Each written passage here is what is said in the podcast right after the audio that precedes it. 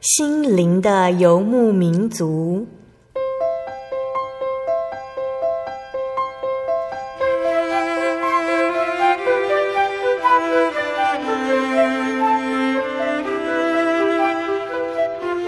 在这个谁都不管谁的后现代社会里，每个人的心灵都是游牧民族。成长的过程就是寻找的过程。每一颗漂泊的心灵，其实都在寻找生命的绿洲。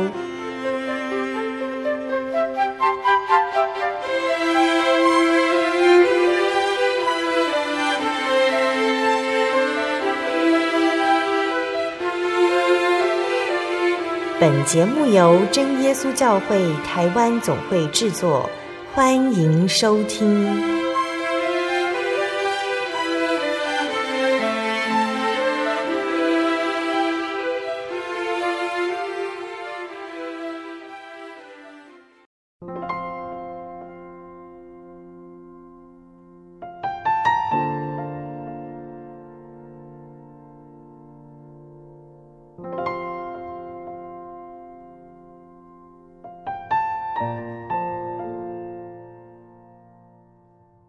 所有在空中的听众朋友们，大家平安，欢迎收听心灵的游牧民族，我是贝贝，很高兴今天能够在空中和大家见面。大家这个星期过得愉快吗？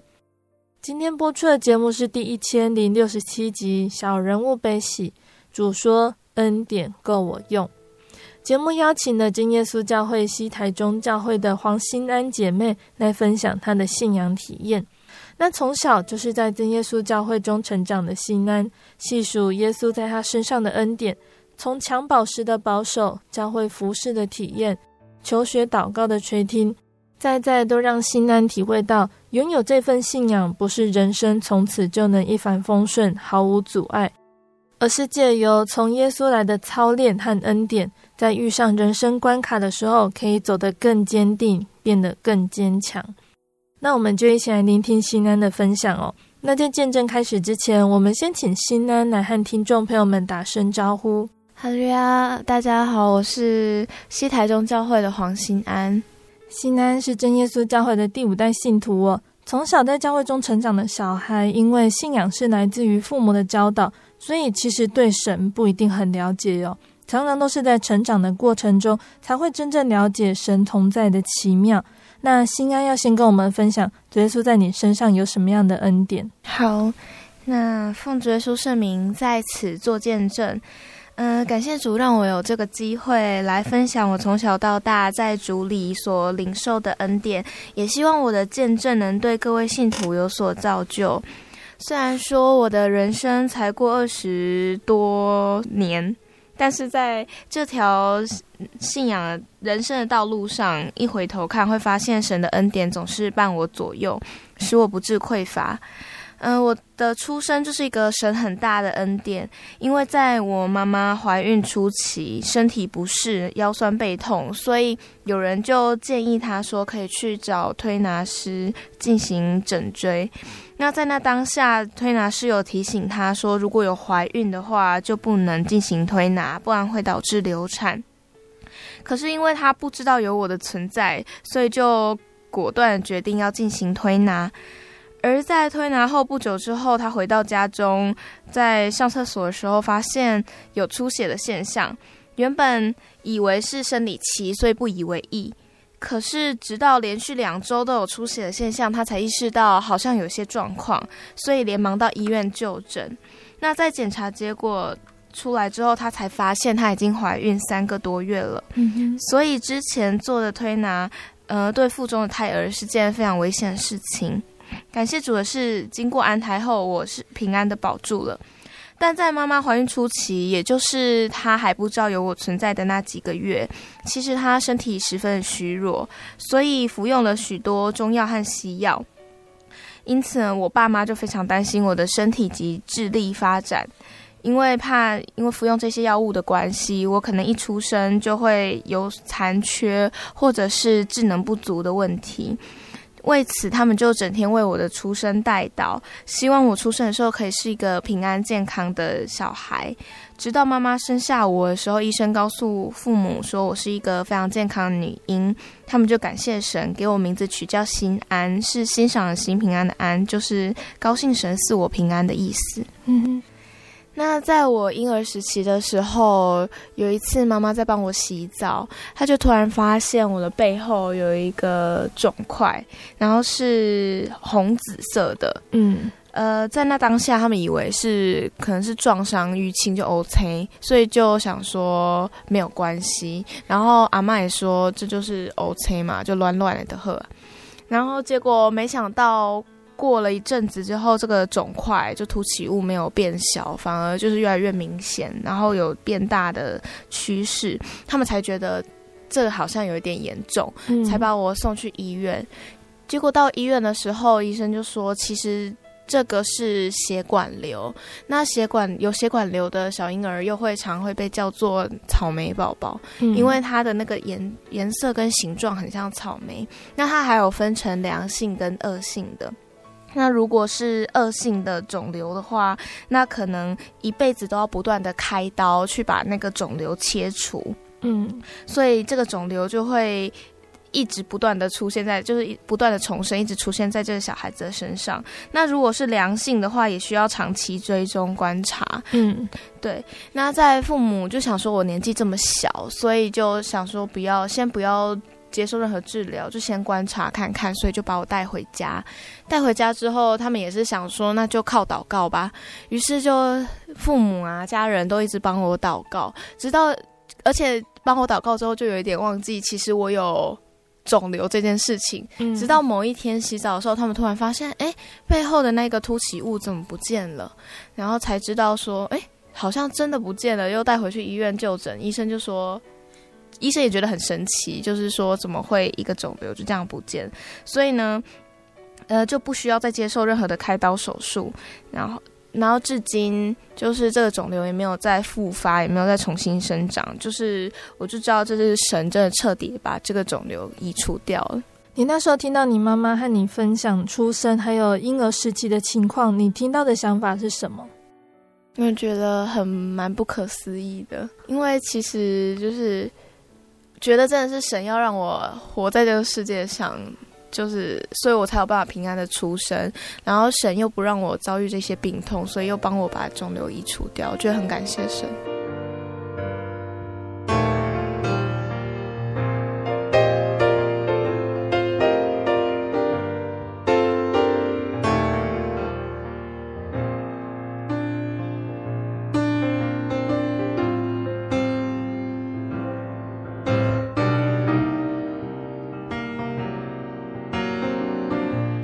要说到的是，除了学校课业要学习，在神的教会中也要学习如何做圣工侍奉神。那新恩在这方面有什么样的体验？对，我想要分享，就是关于私情这一块的那个见证。嗯。嗯，我从小学一年级的时候，父母就开始让我学琴，因为他们希望我长大之后能在教会帮忙做圣工。但是因为我小时候就是个性很不安定，就是很不愿意坐在钢琴椅上，然后一练就一个小时，所以我常常都会偷懒，然后想想方设法的，就是不要练琴，就是不要练琴。所以其实那时候学钢琴也学得很差，而且小时候也没有那一种就是我要为主做圣工的那种志愿。嗯，所以就是真的能不练琴就不练琴，一直偷懒，然后也一直跟父母要求说我不要练琴了，我觉得好痛苦。嗯，然后就一直被我父母就一直被我撸到国小五年级，然后五年级的时候我就终于成功说服他们不再让我学琴，然后我就很开心。可是那时候就刚好少年班有缺私琴，所以少年班的班负责就问我说：“那你既然有学琴，你要不要试着帮忙弹弹看少年诗歌？”那我就把少年班诗歌带回家看，然后我就翻了什么 C 大调的或者什么，我就练一练，发现啊，真的太难了，真的不行，嗯、所以我就跟老师说不行。那我也没有想过我可以再做这个试工，因为那时候钢琴的程度真的非常的差。那直到。呃，我印象很深刻是直到那个国二三班的学龄会，那时候参加国二三班学龄会，到报道台的时候，都会有辅导员问说有没有人能够帮忙做圣工，就像领诗司琴之类的。嗯、那时候就因为我还是蛮胆小懦弱，所以就直接拒绝说，就是没有办法参与任何的圣工。可是那时候我觉得蛮奇妙的是，身边的组员反而都非常的踊跃，说想要参与圣工这件事情。其实对我来说有一点点冲击，因为那时候我就看着他们那么踊跃，反而内心觉得有一点点羞愧。可是那时候也还没有办法立下志愿，说我就一定要为神做这个圣工。是直到有一次我们小组被安排到台前。祷告，然后那时候祷告，我一跪下来祷告没多久，脑中突然就浮现主耶稣被钉十字架的画面。嗯。那时候一浮现这个画面的时候，我就整个崩溃大哭。那时候就很难过，很难过，那种重新发出那种很难过的那种情绪，而且很强烈。嗯。我那时候就觉得说，主耶稣愿意为我钉死在十字架上。那我竟然学琴学这么久，我不能为神做圣工，我到底能为主做什么？然后其实就是很自责。可是因为我也知道我自己的钢琴程度就是很差，嗯、所以我还不敢在心里立下志愿，说我一定要为神做这个圣功。我就很难过的大哭。然后祷告结束之后，就回到位置上。结果隔天又我们小组又被安排到台前去祷告。然后在台前祷告的时候，我一跪下来没多久。一开始祷告，又一模一样的画面，跟前一天一模一样的画面又浮现在我脑中，就是又是主耶稣被钉十字架画面。嗯。然后我这一次就哭得更难过，就是又是另一次崩溃大哭。我就觉得神这么爱我，然后愿意为我死，可是我怎么什么都不能为他做？那时候我就是越祷告，心里就有一个越来越坚定的想法，就是说我希望我至少可以为神做。司琴这样子的圣功，所以我在那时候祷告当下，我就在心里立下志愿，说我想要帮神做这份工，但是我知道我自己的程度很差，我希望神能加添我力量。那在祷告结束之后，就又回到位置上。那其实那时候还蛮感谢我们的同组有一个组员，他其实是钢琴弹非常好，然后我常常看他在私琴的时候，我就觉得他很厉害。那时候我就有跟他说，其实我很。就是我有学过钢琴，可是我钢琴弹得不怎么好。我希望就是有一天可以像你弹一样好。然后他就一直鼓励我说：“只要你有愿做的心，就是神会帮助你，你不要害怕。”那也是因为我觉得也是因为有他的鼓励，让我又重建了一点信心。那在学龄会结束之后，我就回到家中，可是我没有忘记我那时候的那那种感动、那种自责，还有当下立的志愿，所以我就。每我就开始回家，那时候是暑假，所以我就决定要开始练琴。那在每一次练琴之前呢，我就祷告，求神帮助我在这次练琴可以顺利，然后就开始弹。那时候我也没有想说要从 C 大调开始练，因为我想说我的目标就是要把赞美诗练起来，嗯，所以我就把赞美诗翻开第一首就开始弹。那其实第一首。呃，也没有到非常的简单，对我当时的程度而言。但是我就不管它，我就开始练，就先从右手，然后再加上配左手。可是很奇妙的是，原本连 C 大调。可能练一个礼拜都练不起来的诗，居然在短短的一天内，就这样靠着祷告，然后再弹琴，祷告弹琴，我一天内就把赞美诗的第一首练起来。嗯。那其实那时候当下是非常的感动，因为我觉得应该是神在帮助我，因为我知道以我自己的实力是没有办法做到这样子的程度。然后我就因为有练起来一首，我觉得非常的开心，又有动力继续练下去，嗯、所以我每天都又保持着愉快、期待的心情，然后也是祷告后练琴，祷告后练琴这样子练，就没想到越练越快。有时候就是觉得根本就不是自己的手在弹，我觉得是有人在帮助我在弹那个赞美诗，然后就这样子，在不到一个月的时间，我就把旧版的赞美诗就是三百一十二首就把它练起来了。嗯嗯，那其实。那时候我就觉得，神真的给我了很大力量，就是让我有办法在。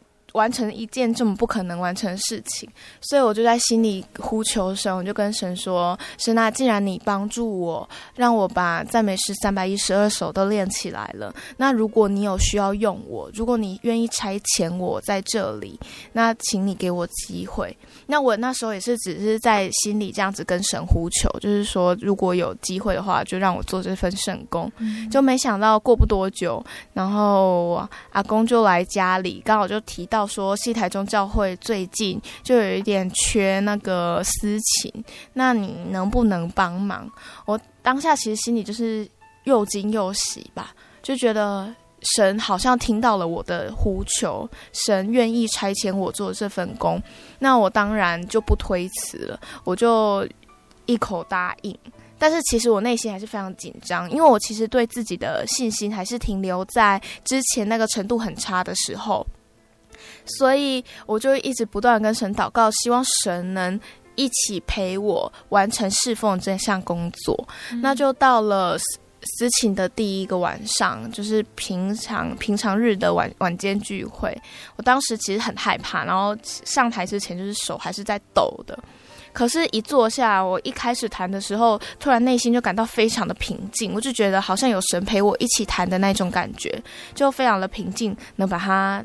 谈完，那就非常感谢神。就是我觉得这一件事情让我，呃，认就认知到这份信仰，就是你只要有愿做的心，我觉得神都会加添这样子的力量给你。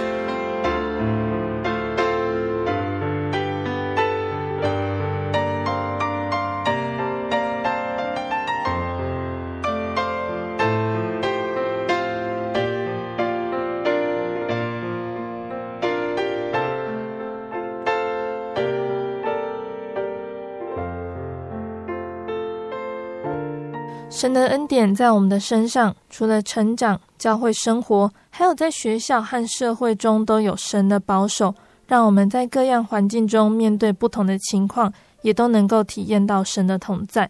那新恩接下来要分享的是你求学的过程。好，嗯、我想跟大家分享我一路的求学过程，因为我认为我的求学过程还蛮。精彩的，就是有神的带领下，就发生了很多很大恩典。那一直以来，我就不是那一种非常自由的资优生，就是永远成绩都名列前茅之类的。但是也是因为如此，我才有办法，就是体会到神在我身上做的那一些很大的恩典。那那时候，我就从我。从国中面临升学开始讲起，我在国中要面临升学的时候，因为基测成绩考得不上不下，就是我是住台中市的人，然后我当然就是希望说能够考取台中市的高中来就读，这样子我就。不会有那种交通就通勤的问题，可是因为成绩实在是不怎么好，所以可能连台中市的学校都考不太上。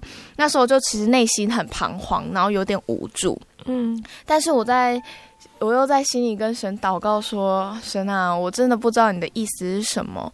如果你愿意，请你为我开路。”然后。我希望我可以愿意，就是接受神的安排，不管神的安排是什么。希希望我有一颗坚定的信心，可以相信神的安排对我来说都是最适合我的，也是最好的。那那时候我看我的分数应该是真的上不了台中市的学校，所以我就开始看五专的，嗯，所资资讯啊，然后包括填写志愿那一些东西。但是那时候。我有一个很神奇的事情，就是，呃，有一所叫台中市立东山，原本是国中，可是在我升学的那一年，就变成完全中学，变成台中市立东山高中，就是有国中部也有高中部。那那时候。因为他是第一届，所以很多人都不知道他的落点到底会在哪里。那学校的老师也是推估说，因为是第一届，而且设备也都很新，然后那所也是蛮新的学校，嗯、然后资源也很好，所以估计他的那个分上榜分数就不会太低。所以原本就是不敢、不想、不敢填。然后原本也以为神就是要帮我安排了五专的这条路，嗯，但是后来呢，就跟父母讨论之后，妈妈就鼓励我说，如果你想要读高中的话，你还是填几个高中的志愿，然后后面再填五专，反正如果不会上的话，你一样是读五专，对你来说没有什么影响。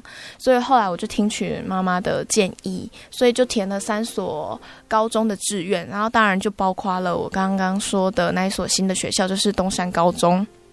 然后后面就开始填五专的所有志愿，但是到越临近放榜的时候，我就是内心突然有一种呃怅然若失的感觉，就是觉得难道我真的要读五专了吗？因为其实我当下心情就是我还是觉得我好想读高中。呃，所以我那时候又跟神祷告，因为我真的不知道神帮我安排是什么路。但是我跟神说，我真的好想要读高中，我希望神能给我机会读高中。虽然我知道这个机会好，这个几率好像不怎么高，可是，呃，我就把我想所求告诉神。可是我说，如果神真的意思不就是神的旨意不是让我读高中的话，也希望神能让我有一颗顺服你旨意的心，让我能相信你的旨意对我来说都是美好的。那在放榜的那一天，呃的前一天，其实我是睡不太好的，也是透过祷告，就不断的祷告，然后呼求神，然后才能入睡。那在隔一天放榜的时候，呃，我就很紧张的查榜，然后就用电话查榜，然后拨完之后输入了准考证号码，然后他就说。我印象很深刻的是，他就说恭喜录取台中市立东山高级中学。然后我当下以为我听错了，我就赶快把电话挂掉。我还跟父母说我好像打错了，所以我又重新再输入一次。我就记得我打了两三通电话，然后得到一模一样的结果，我才敢相信说我真的考上高中。呃，当下那种呃心情，我觉得是很难去形容的，就是觉得神很爱我。我将我所求的告诉神，即便在人的眼中看来是这么不可能达成的事情，然后竟然在我跟神祷告之后，我将我所求的告诉神之后，神也安排了一所这样的高中让我就读。对，然后在我入学之后，我也才发现，我原来是这这一批学生中，就是这一届就是最低录取门槛，也就是说，我的分数刚好就是。最后的就是塞进这个学校的，嗯，那这时候又突然又感受，又觉得强烈的觉得这就是神要让我进这所高中，因为如果没有神的旨意的话，我可能真的没有办法就读高中，可能就是要走五专这条路。嗯，对。那在高中之后，嗯、呃，可能我也不知道什么原因，就是慢慢的就。开始在认真在课业上，反而就疏忽了信仰的这一块。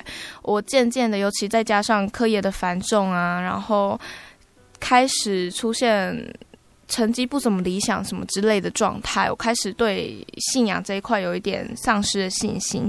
我觉得我就进入了一个信仰的低潮期。那到了高三，那时候我每个礼拜原本都会很期待说我可以去教会聚会，可是没想到。在那个时期，就是也在我信仰的低潮期，我竟然还想要逃避去参加安息日的聚会。但是其实这件事情我完全没有告诉身边的任何人，只有我自己知道，就是在信仰上的变化。那其实这样的感受对我来说是痛苦的，然后也非常的折磨，因为觉得心中常常会有两个律在那边征战。因为我明明就是看到也体验到神在我身上这么伟大的作为，可是因为我却因为自己的软弱，然后就渐渐的去疏远这位真神。那其实我内心的那种无助啊，然后挣扎，让我更不敢去接近神，因为会觉得自己很不配。所以到那个考试期间，我其实整个信仰是等于是崩盘的，我几乎不敢祷告，不敢跟神求什么。直到我真正考完大考，就学测也没考好，所以我参加职考。那在考完职考的时候，因为有很多多余的时间，我就开始重新思考这份信仰。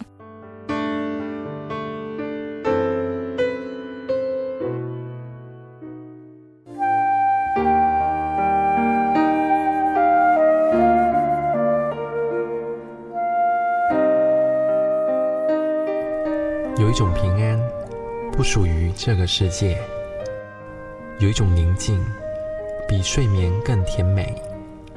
有一种声音要安慰您的心灵。如果你真的想探索、追寻一个不会改变的坐标，一种值得用生命去坚持的信仰，请与我们联络。真耶稣教会，台中邮政六十六支二十一号信箱，传真号码零四二四三六九六八。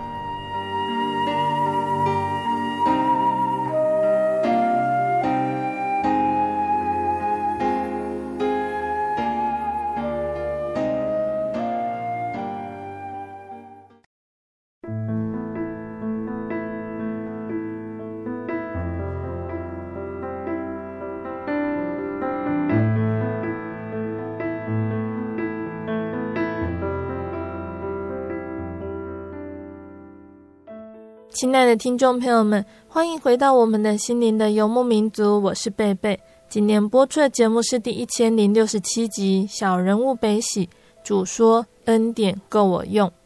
我们邀请了真耶稣教会西台中教会的黄心安姐妹分享她的信仰体验哦。节目的上半段，欣安和我们分享到了主耶稣是如何看顾保守还在襁褓中的她，让她平安健康的成长。节目的下半段，新安要继续跟听众朋友们分享，在阻碍中成长的新安又是如何体验到神与他同在的感动呢？欢迎听众朋友们继续收听节目哦。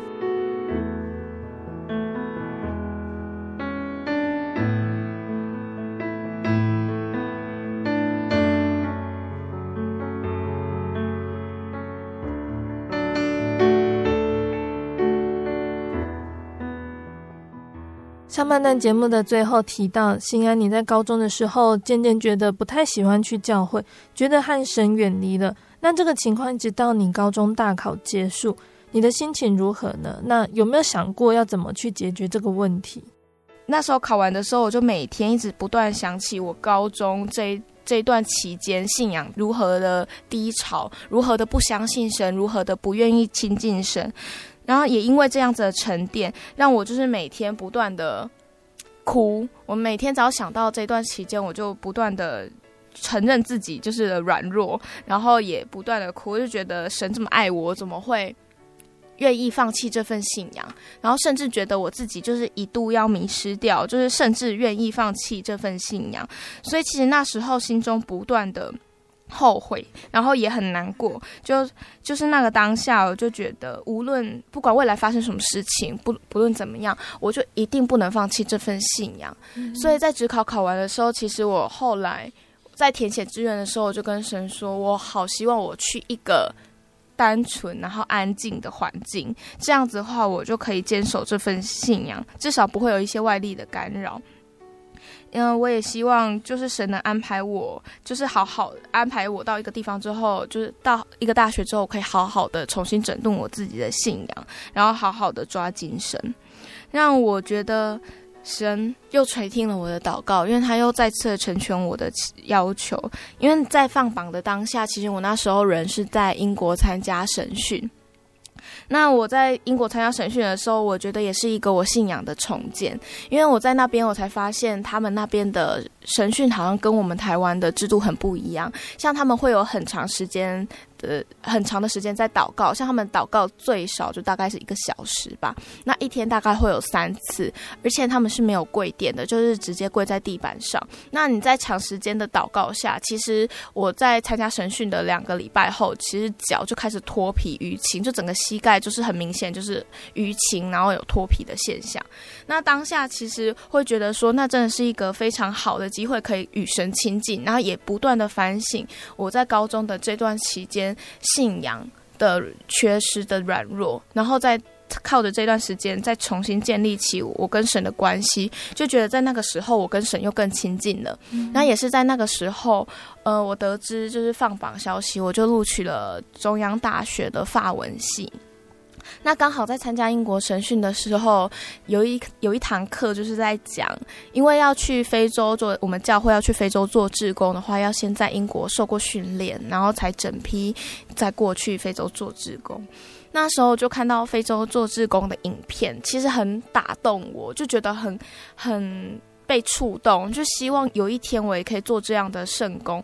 然后，因为刚好我又知道我录取的是法文系，然后那时候其实，在心里我就跟神说，如果神愿意的话，我因为法呃法文在非洲很多地方是可以使用的，那、嗯、我也希望有一天我有机会可以去那边做这样子的事工。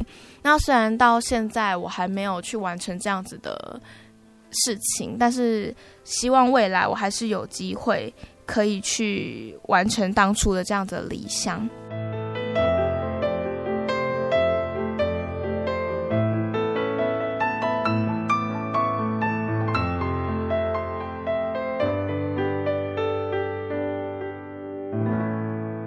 好那再来就是进入大学之后，我就真的觉得感受到神满满的爱，因为中央就跟我当初跟神求的一样，它是一间坐落在小山坡上的学校。那它和其他的学校，就市区学校比，它真的是算是冷清，然后也不太喧嚣。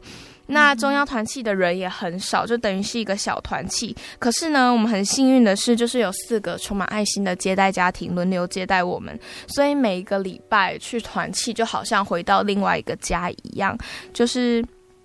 我就回想起我大学的生活，觉得我最快乐的时间就是每个礼拜去参加团契的那段时间，嗯、因为内心有什么软弱啊、不开心或者是开心的时候，都可以去团契与大家一起分享，然后透过诗歌，然后透过一起祷告，互相扶持，就觉得这是呃我信仰算是建立起真正属于自己的信仰的时候，因为我总觉得，其实，在高中之前，就是父母给我的信仰，这是父母的神。可是到高中之后，我因为接触了团契，然后也不断的在思考、反思我自己的信仰之后，我觉得，在大学之后，这个神就变成我的神，而不是父母的神。嗯哼，就是我觉得这是一个对我来说信仰很大的转变。那在大学的时候，我觉得又。呃，有一个很大的省级，就是在于我大二的时候有选修一堂课，叫做法文视听绘画的课。那课堂中，老师就是会放那种法文新闻，让我们进行呃听写，或者是直接拿法文的新闻给我们，然后直接看到就开始朗读，就。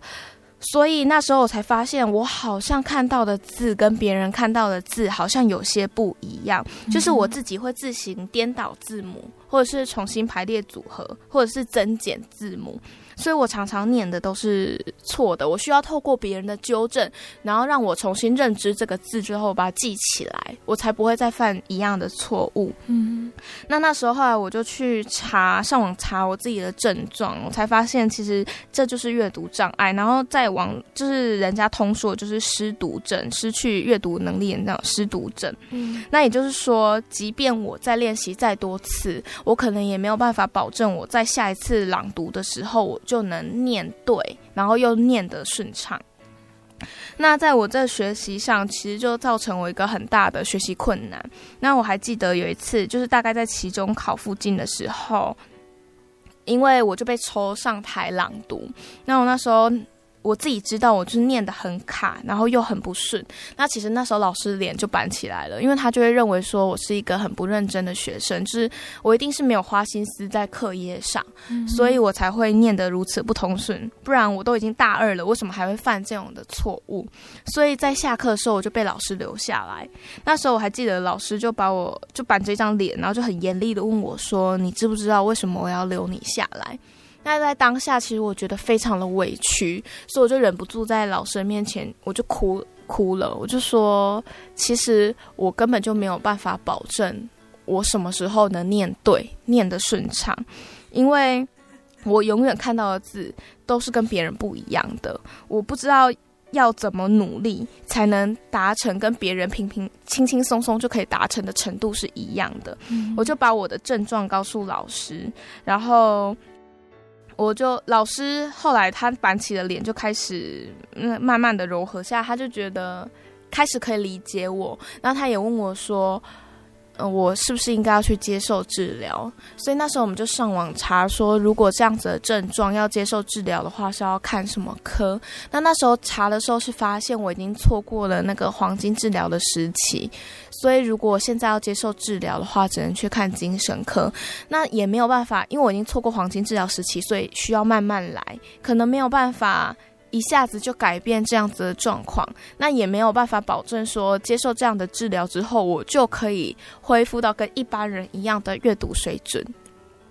对，那我当下其实很难过，我是多么希望说我可以跟一般人一样，我可能练习个三五次，我就可以保证我在下一次朗读的时候，我就可以完全正确且通顺。嗯，然后我那时候很难过，就。回到寝室之后，我又在厕所关在厕所又大哭一次，就觉得好很沮丧，然后很不甘心。那在那一天，其实晚上有团契。那我在我去团契的时候，我并没有跟其他人说，就是只是参与团契，然后透过团契的课程、诗歌分享跟契缘的分享，让我自己内心平静下来。那到回到宿舍之后。的晚上，我就躺在床上一直在思考我这个问题，因为其实，在读文学的，其实遇到这种问题，等于是一定需要克服，不然你可能没有办法完成学业。于是，我就在躺在床上一直在思考，我到底要如何面对这个问题？我是真的要去就医呢，还是要选择其他方法？然后后来那种羞愧的心情又跑了出来，我就才想起说，其实我有神，为什么我居然不知道我应该要依靠神？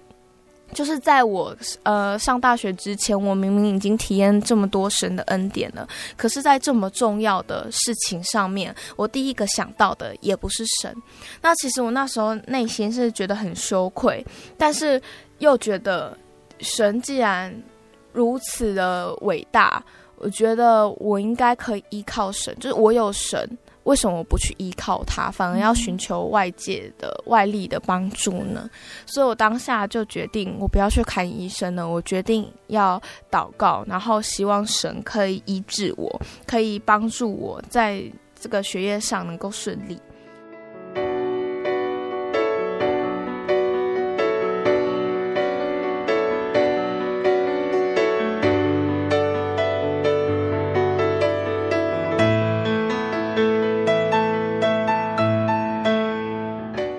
后来我就就是开始祷告，那我觉得很感谢神的事情是，刚好神也安排了我一个室友，他就是。每每次书卷奖的得主，那他也是一个非常厉害的同学，然后也非常有爱心。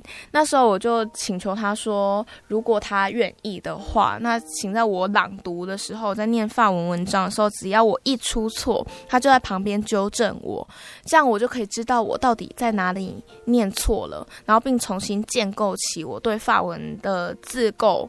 就单字的组成或者是排列的那种记忆，然后下一次就不会再犯同样的错误。嗯。所以经过他的指正，我就发现我渐渐的，就是开始建立起我自己对法文的那种架构起来之后，就进步的非常神速。嗯。那到学期末的时候，其实期末考就是抽一篇。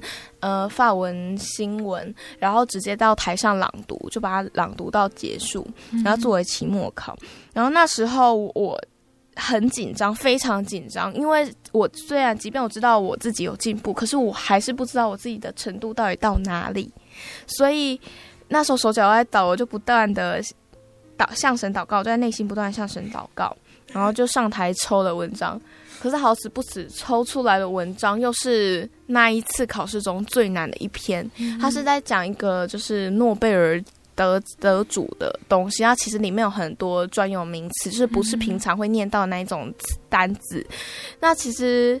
抽到了也只能硬着头皮上去，那我就在内心不断的默祷，就是祷告之后，我就开始朗读。那虽然我朗读的时候手脚还是在抖的，可是很奇妙的是，我就开从头开始朗读到尾，我没有停顿，就是我是很通顺的把它念完，嗯，然后也没有犯下什么样子大的错误。那那时候，在我念完的时候，我还印象很深刻，就是我一念完头一抬起来，我看到我室友就是给我一个肯定的笑容，他跟我比个赞，就他觉得我是 OK 的，我这样子念，然后我再转过去看老师，其实老师的脸是，就是他的表情是一个非常不可思议的表情，他就觉得我怎么可以在这么短时间，因为从他期中考指出我的问题之后，然后到期末考，就是短短的半个学期内，我有这么惊人而且显著的进步，嗯、就是他觉得一般来说这样的情形，怎么可能在这么短时间内就解决掉，嗯，那他也觉得非常不可思议。那我自己也知道，就是渐渐的在阅读上面也不太有困难。我知道，就是神大概已经帮我解决了百分之九十的阅读障碍的问题。就是也是说到现在，我还没有办法百分之百的保证说我看到的字会是跟别人一模一样的。可是至少在我阅读，在我呃读书的方面，不会造成太大的呃困难跟影响。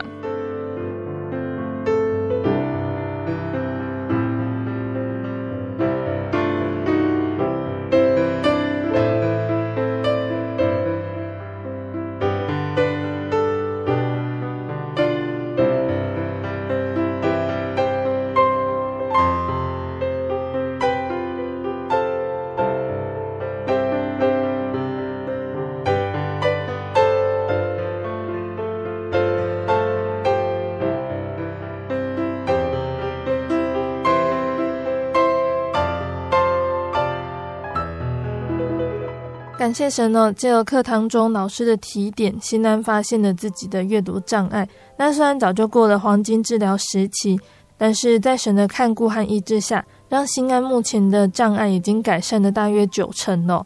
那接下来新安要谈到的是，在大学即将毕业，想要考研究所的部分。那就来到我大四这一年。那其实我在大四这一年完成了很多，就是旁人眼中看来就觉得。不可能完成或很不可思议的事，但是我也知道，就是这就是也是神的很大的恩典。因为在这一年呢，我在学校就担任了服务学习的助教，然后我又回台中又担任了西台中教会的少年班班负责。那同时呢，我自己给我自己的要求就是要准备比毕业门槛再高一级的范文检定，还有英文的多义检定，还有我那时候在考虑要升学，所以我就想说要考个。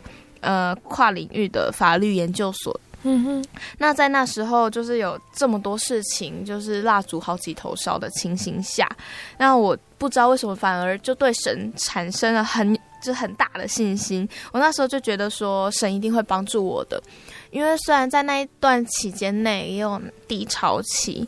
然后就有一点点信心软弱的时候，就会有一种祷告之后就有那种转眼仰望耶稣的感觉，因为我就觉得神愿意帮助我的话，我的担子一定会是轻省的。那在那其中。就是在考，在那一段期间，因为我那时候准备要考法律研究所，可是其实我在大学的时候并没有修过什么法律的课，我只有修过通识的法学绪论。那在我们学校也没有法律系，嗯，所以其实我是很难接触这个领域的东西，所以我等于是一个法律门外汉。那这对法律法律的知识也可以说是零。那在这个完全陌生领域中，我就自己爬文。上网摸索，我就想说，嗯，这样应该足够了吧？嗯。所以其实我得到的怎么准备考试啊，然后书审资料怎么写，都是上网查来的。其实我并不知道到底是不是这么一回事，我也就是傻傻的就相信这样子做应该就可以了。反正如果神愿意为我开路，我就一定会顺利的。嗯。那其实，呃，那时候刚好我。在跟同学讨论未来就是毕业之后的发展的时候，我跟同学提起，就是我想要考法律研究所这件事情。那刚好有一个同学，他就说他认识一个学长，他是台大科法所的。那他是原本大学是读清大人社系，所以其实也是跟我一样是跨领域。或许那个学长可以帮到我，所以他就等于帮我就是引荐那个学长，那也给我学长联络方式。那时候我就问了一些学长一些问题，可是没想到那个学长就很热心，又给我了很多意见，然后也帮我训练。他就说，你就开始写那个考古题。那我于是我就是写完考古题，就是给他批改。那他那时候就是帮我看考考古题，是给我非常多的意见，然后对我也非常的严格，然后指正了我很多逻辑上的错误，然后还告诉我，就是说如果像这样子的题目，在我们法律人眼中看来，应该要怎么写，它的逻辑才是一贯的，然后它才会是不容易被攻破的。嗯，那那时候我也给他看了我的书审资料，然后看完之后就跟我说：“你这份书审资料应该是全部都要重写。”他说：“你怎么会这么大胆？就是连一个认识的人都没有，也没有问一下，你就这样子傻傻把它全部写完之后，就自己觉得嗯，这样应该可以了。可是，在我们法律人看来，这份书审资料是完全不能用的。所以那时候也因为他就是。”指导就是指点我应该要从哪个地方切入，然后要写什么样子的东西，然后我就整个又完成了一份新的书审资料。那我再看我新的那一份书审资料，然后再去比对我之前写的那一份，我会觉得之前那一份就真的是惨不忍睹。然后我也相信说，如果我真的拿了前前面那一份就是没有修改过的书审资料去面试去报考研究所的话，可能结果就很惨，应该是完全不会录取的状态。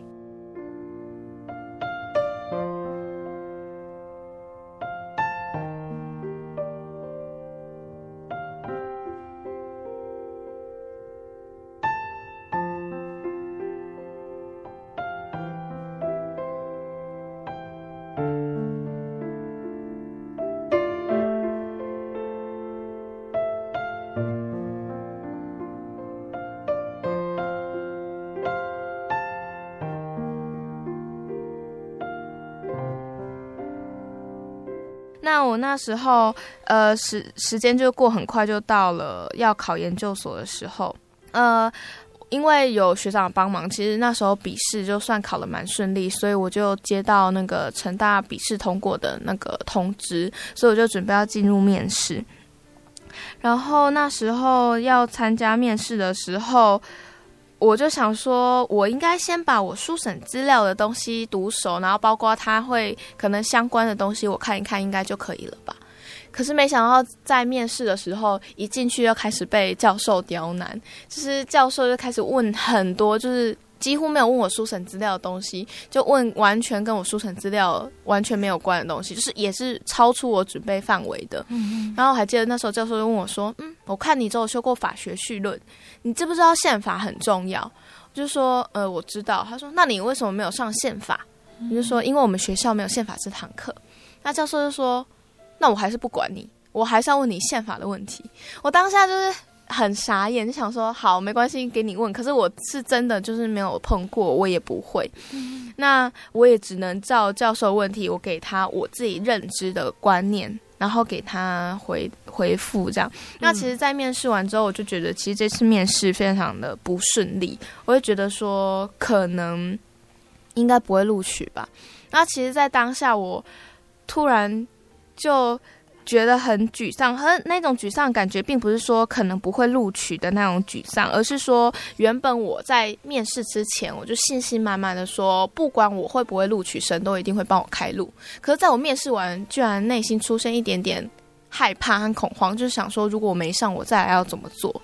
就是开始担心未来的发展。可是突然就觉得我自己怎么这么的小心。因为当初明面试之前，我就说完全交托主，就算我没有上，神一定会为我开路。可是怎么才经过一个面试，我就信心就开始动摇了呢？所以那时候就不断的又不断的祷告，那我也不断跟神说，如果主就是主，如果你愿意让我读法律的话，你就让我读吧。因为我现在虽然是想要读法律，可是我也知道，如果读法律的话，势必对信仰产生一些冲击。那我也不知道我自己到底适不适合，可是因为我想走法律这条路，如果你愿意，请你就成全我。我希望如果读法律之后，可以帮助到更多需要帮助的人。嗯、那如果你觉得我不适合走这条路，那请请你帮我开路，就是我愿意，就是信靠顺服，然后也愿意就是走你帮我开的这条路。那你求你加添我的信心，希望我知道，让我知道这些安排都是出于你的。那就这样，我不断的祷告交托之后，我就觉得内心开始比较平静安稳，然后也开始等待放榜结果。那在这当中，我就回想起，呃准备考研究所这一路的过程，我就觉得这一定是神在帮助我，因为一个完全没有法律概念的人，然后完全不知道怎么准备考试的人，神就安排了一个。有经验的前辈来指点我，让我在准备考试上更顺利。嗯、然后也也因为这样回想起来，我就觉得，呃，神一定会为我安排一条我愿意走，就是不是我愿意走，是神一定会安排一条给我走的路。嗯，对。那就在我放榜的那一天，我打开榜单的时候，就发现我就是正取了。那而且还是很靠前的名次，我那时候录取名次是第四名。嗯。那其实我那时候看到的时候，很不敢相信我自己的眼睛，就很激动，然后我就用颤抖的手打电话给父母说：“呃，我录取了。”然后那时候我记得妈妈就跟我说：“你要记得祷告感谢神。”所以我那时候一挂断电话之后，我就跪下来祷告。可是，一跪下来那瞬间，我就放声大哭，因为我那时候就觉得神好爱我，他就是借着。任何机会去调整我的信仰，然后让我坚定我的信心，然后又不断的应允我所求的。嗯、那其实回想起来，嗯、呃，我从小到大，好像我跟神求的事情，神都虽然可能中间会经过一些曲折，然后可能会经过一些关卡，可是到最后，神都是按照我所求的给了我。嗯，那我那时候又呃。大考上研究所之后，我又回呃回顾我大四上这一年呃这半年，就是我也顺利的完成了服务学习助教这份工作。那在我考那个发检跟英检的部分，我发检顺利通过了，然后英检的部分也达到我自己对自己要求的门槛。嗯哼，然后研究所又顺利的考上了，然后后来到大四毕业之后，我也顺利的把少年班的班负责这个工作完成了。然后虽然说，我觉得在完成这份试工的。当中也有遇到很多的磨练，可能刚开始我在接班负责的时候，我会害怕我自己没有能力，我才一个大学生，我就要接班负责这样的工作，怕我没有能力。然后我也是一直跟神，呃，祷告，然后求神加添我力量。到我真的把班负责这个任务卸下来之后，回想起来，我觉得这一路都是神的恩典。那在旁人眼中看起来都觉得非常不可思议，就是说你怎么有办法一个人在这一年当中完成了这么多可能。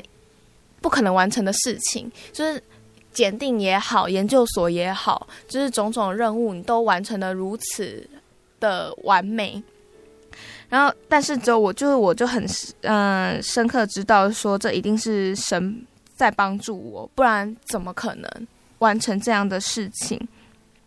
那我那时候其实内心就有一个经节，就是马太福音的十十三章十二节，就是凡有的还要交加给他，叫他有余。嗯、呃，那时候就会有那样的感觉，就是我有这样的心智，愿意为神做工，神会加添给我，比我想象中的还要再多。那在见证的最后，希安，你觉得你今天分享的见证内容可以带给大家什么样的体会？一切都会有神的安排。那如果愿意相信神的话，神一定会愿意陪你一起走。嗯，然后我觉得那时候其实之前我有听林张伟传道在讲到的时候，他有说到一句话，也对我的信仰产生蛮大影响。他就说，基督徒有这份信仰，并不是说能让你在人生上过得一帆风顺，什么事情都不会受到阻碍，而是在你碰到人生的关卡，你遇到困难的时候，你可以走得更坚强、更坚定。那其实我觉得，这可能就是我们。信仰宝贵的地方，就是我们只要靠着神，有很多问题、很多困难，虽然看起来很难过，可是神陪你走的时候，就是你在不知不觉中，你就会突破这个关卡，然后也会走得更坚强、更坚定。嗯，然后也希望就是我的这个见证能鼓励到。很多现在正在面临困难或者是信心软弱的人，就是我觉得要相信神，就是神不会永远不会离弃你，然后也会为你开路。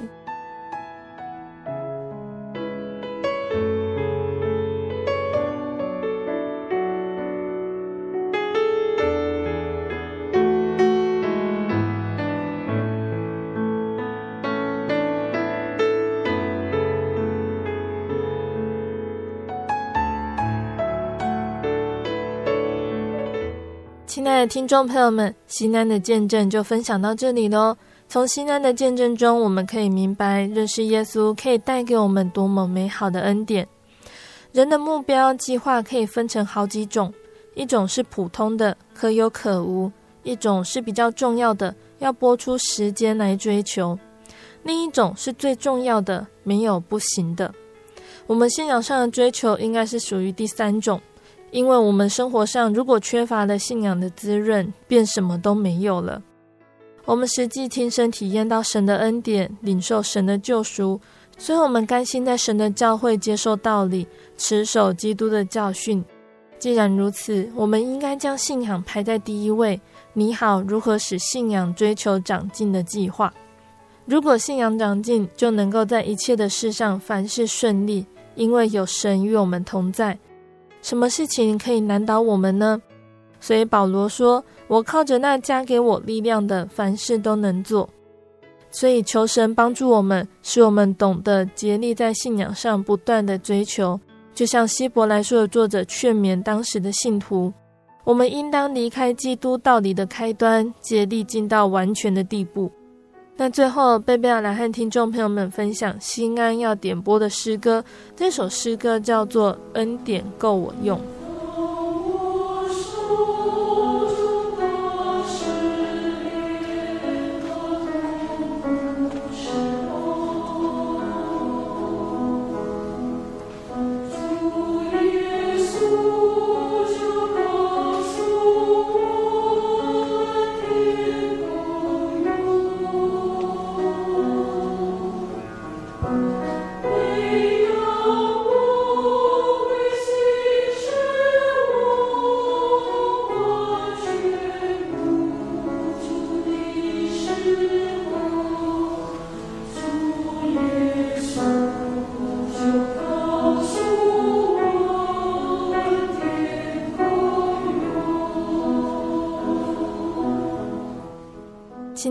众朋友们，我们的节目到这边要结束喽。如果你喜欢今天的节目，欢迎来信索取节目 CD。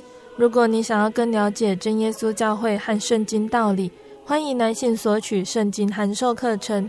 来信都请寄到台中邮政六十六至二十一号信箱，台中邮政六十六至二十一号信箱，或是传真零四二二四三六九六八。零四二二四三六九六八，谢谢你收听今天的节目，我是贝贝，我们下个星期再见喽。